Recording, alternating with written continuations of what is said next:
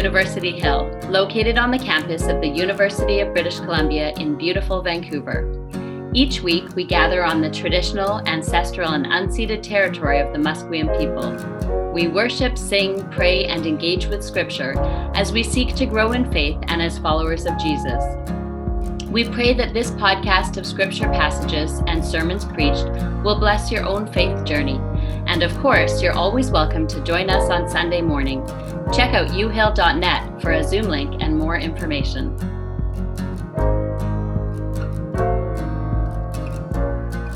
The Old Testament reading this morning is from the book of Isaiah, chapter 61, verses 1 through 4 and 8 through 11. The year of the Lord's favor. The Spirit of the sovereign Lord is on me, because the Lord has anointed me to proclaim good news to the poor. He has sent me to bind up the brokenhearted to proclaim freedom for the captives and release from darkness for the prisoners, to proclaim the year of the Lord's favor and the day of vengeance of our God, to comfort all who mourn and provide for those who grieve in Zion, to bestow on them a crown of beauty instead of ashes, the oil of joy instead of mourning, and a garment of praise instead of a spirit of despair they will be called oaks of righteousness, a planting of the Lord for the display of his splendor. They will rebuild the ancient ruins and restore the places long devastated. They will renew the ruined cities that have been devastated for generations. For I, the Lord, love justice. I hate robbery and wrongdoing. In my faithfulness, I will reward my people and make an everlasting covenant with them. Their descendants will be known among the nations, and their offspring among the peoples. All who see them will acknowledge that they are a people the Lord has blessed. I delight greatly in the Lord. My soul rejoices in my God. For he has clothed me with garments of salvation and arrayed me in a robe of his righteousness, as a bridegroom adorns his head like a priest, and as a bride adorns herself with jewels. For as the soil makes the sprout come up, and a garden causes seeds to grow, so the sovereign Lord will make righteousness and praise spring up before all nations. This is God's word. Thanks, Thanks be to God. God. And the New Testament reading this morning is from Luke 1, verses 46 to 55. And Mary said, My soul glorifies the Lord, and my spirit rejoices in God my Savior, for he has been mindful of the humble state of his servant. From now on, all generations will call me blessed, for the mighty one has done great things for me. Holy is his name. His mercy extends to those who fear him from generation to generation.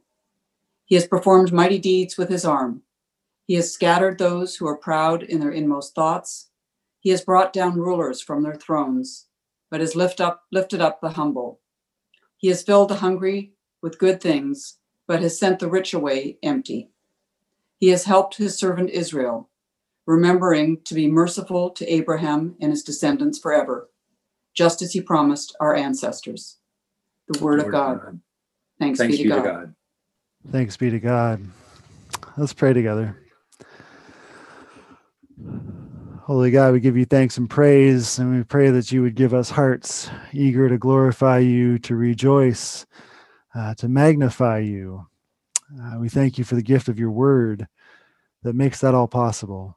And so we pray that uh, as a garden puts up sprouts, that uh, your word would be planted in our souls and bloom in ways that delight you and bless us in your world. We pray that you would bless the words of my mouth and the meditations of our hearts and minds, that they'd be acceptable in your sight. And we ask it in Jesus' name, our rock and our redeemer. Amen. So it it it is Joy Sunday. Our theme for the week is joy, and it feels like kind of a weird time to be preaching on joy. Uh, you know, I, I, was glad to start the Advent season with hope because heaven knows we need some of that, and and peace seems appropriate in this time and place when not much is going on. But but you know, joy seems a little more elusive these days. It feels like a while since I asked someone how they were doing and they responded joyfully. Uh, sometimes I feel like I need to keep my joy in check. You know, I, I don't want to be too happy clappy, right? Uh, as a pastor, I I don't want to be accused of using religion to turn away from the pain of the world. I, I've known people who are sort of embarrassed about being too joyful, as though it's perfectly reasonable to wear sackcloth and ashes all the time, and somehow inappropriate to trade that for a garment of victory, like Isaiah says being too joyful can make it seem like we're not really uh, paying attention to what's really going on. And I don't want to seem inconsiderate or worse, uninformed. But maybe that actually says more about me than anything that's actually true because the Bible positively courses with joy, right? From, from beginning to end, from the moment that God delights in creation and sits back and calls the whole thing very good to those numberless choirs singing at the top of their lungs in wonder, love, and praise at the end of it all. Joy is all over the pages of, of the Bible and woven into the lives of the saints. And we'd be hard pressed to say that the Bible doesn't also take seriously the mess of things, too. Uh, there's every nasty thing you can think of in the Bible. Our, our ancestors of faith who wrote and edited and compiled the scriptures, and every generation since who's insisted that the Holy Spirit speaks powerfully through them, are nothing if not honest about the fact that the world is not all that it's meant to be. And sometimes the descriptions are pretty detailed, and, and yet they never quite shake the fact that joy is at the root of what we're about, what we're called to, what we're made for. You know, the Bible has no problem setting uh, the mess alongside the marvelous, right? As if to remind us that both can actually be taken seriously. The same scriptures in which we're told that the, the joy of the Lord is our strength and to rejoice in the Lord always. Again, I'll say rejoice. It is the same book that has an entire book called Lamentations the Psalms have no problem going back to back with a, a, a prayer that, that, that wails about our wretched circumstance and then a song about how wonderful the world is. Wretchedness and wonder side by side, junk and joy together. For reasons that aren't perfectly clear to me, it seems that the church has often taken the former more seriously than the latter. Right? You know, often when I when I think about joy, I remember an opening paragraph from one of the chapters in Eugene Peterson's book, A Long Obedience in the Same Direction, which I know many of you have read. And there he writes this he, he says that Ellen Glasgow, an author, um, in her autobiography, tells of her father, who was a Presbyterian elder full of rectitude and rigid with duty. She says he was entirely unselfish, and in his long life, he never committed a pleasure. And then he goes on to say that the, the author of a political column in the Baltimore Sun described the sober intensity and personal austerities of a Maryland politician, and then threw in this line he dresses like a Presbyterian. Apparently, we're all supposed to know what a Presbyterian dresses like, and presumably it is not joyful, right? Not a lot of pinks and oranges, I guess. Now, Eugene Peterson's a Presbyterian, so maybe he's more sensitive to these comments. And, and you know, we in the United Church tend to have a, a maybe a less somber reputation. Uh, we can be in danger of swinging wildly in the other direction sometimes, but we also can be awfully serious about the things that we're serious about too, can't we? And, and I, I, think that the caricature of church folks as largely pleasureless, uh, rigid and stern, quite possibly boring, is not uncommon.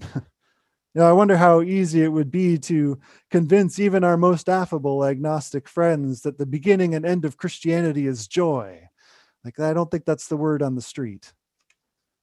Now, of course, we're not always happy. The, the same St. Paul who tells us more than once to rejoice in the Lord always also goes on about his tears and his frustrations and his sufferings. We, we take all that stuff seriously. When one of us suffers, all of us suffer. Know, the, the scriptures are pretty clear that the most universally human thing that Jesus did after being born was to suffer. We're not ignorant of or disinterested in the pain of the world, in our neighbors, and in ourselves. It's just in the company of that same Jesus who was dead and is alive.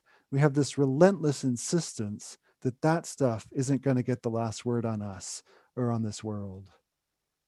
Now, I mentioned the book of Lamentations a minute ago, and if you haven't read it, it's, it's this sort of devastating uh, read right in the middle of the Bible, and it's attributed to the prophet Jeremiah, written after Jerusalem was destroyed by the Babylonian army and the temple left in rubble and the people dragged off into Israel. And it's this litany of desperation and despondency.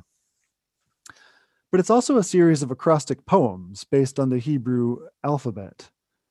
And so, in a way, it's very structured. It says that we can use every letter we've got. We can use all, uh, all of our words to express our pain and our brokenness but it also says that there's a limit to that expression. You know, eventually the letters run out.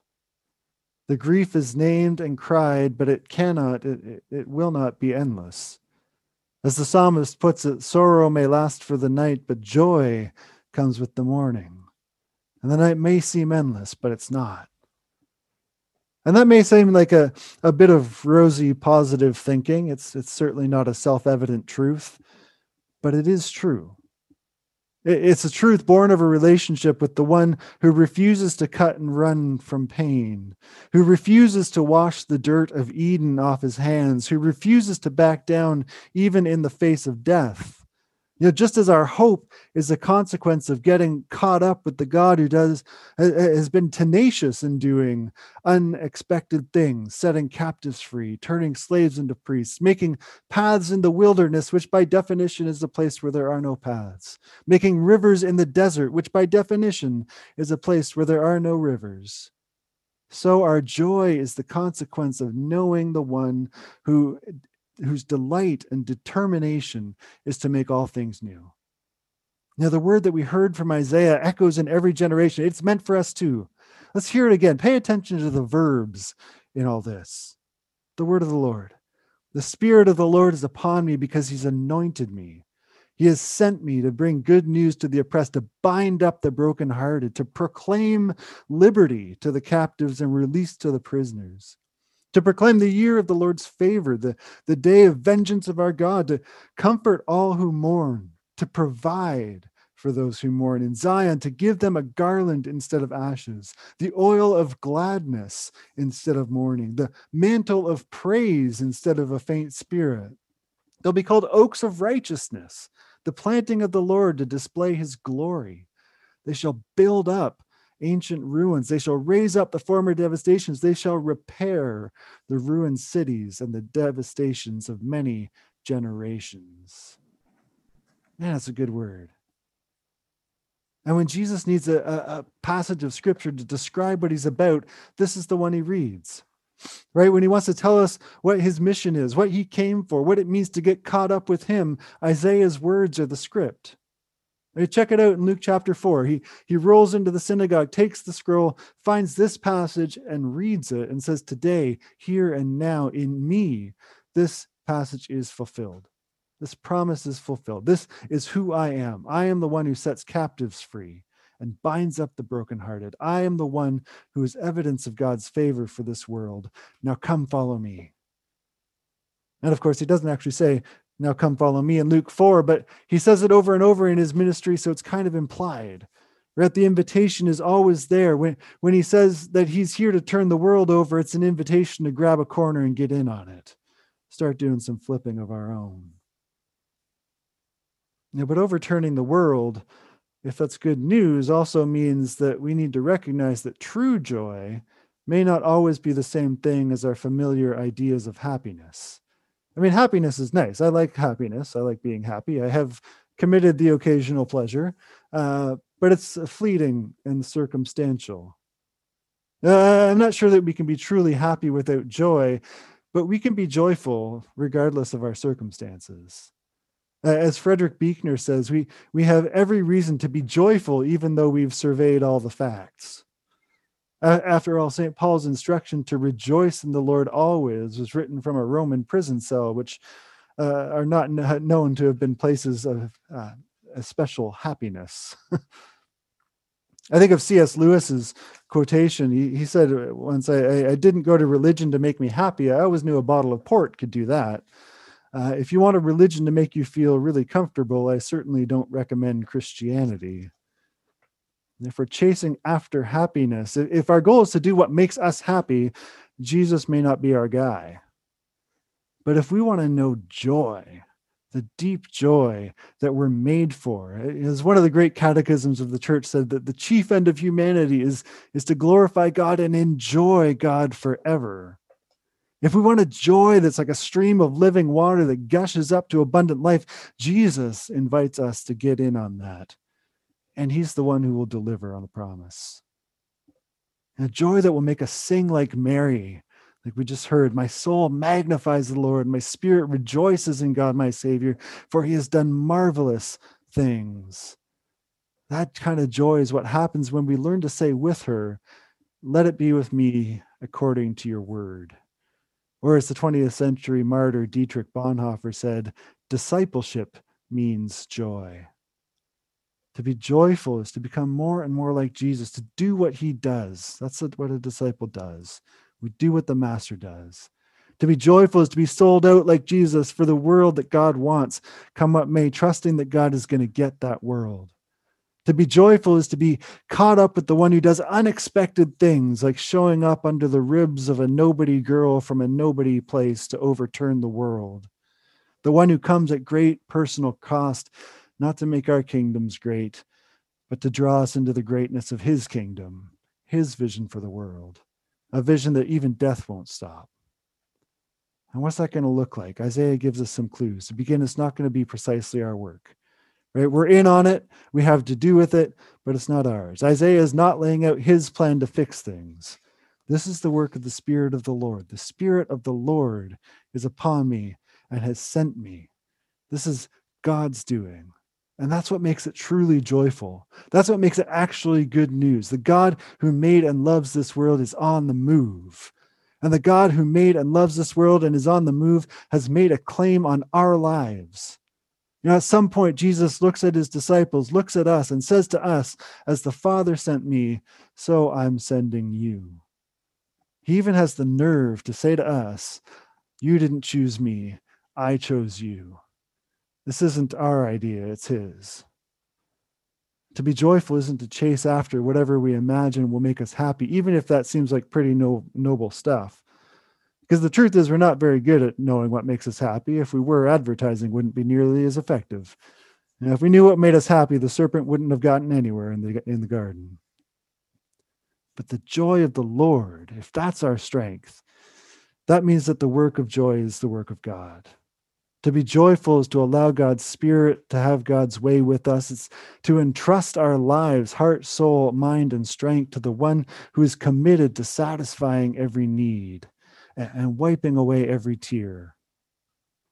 That's the God who's on the move, the one who will show up in Bethlehem with the angel army choir, the one whose joy will send the shepherds running to see the good news, the one who is still on the move and still sending us, choosing and anointing and sending us to make it known. And if Jesus is right, that, that, then I think that to be truly joyful is to cause some holy mischief, right? It, it should be kind of uh, kind of risky. We should be taking some risk for something new. It should be kind of fun. It should be a little dangerous, perhaps. You know, it's to use our imaginations to see what it would be like if if our lives were good news for the oppressed. Now, what does the, the Holy Spirit want to do in your life that would be good news for the oppressed? And go do that, even if it ruffles some feathers. How can you, with whatever you've got, be about the work of binding up the brokenhearted?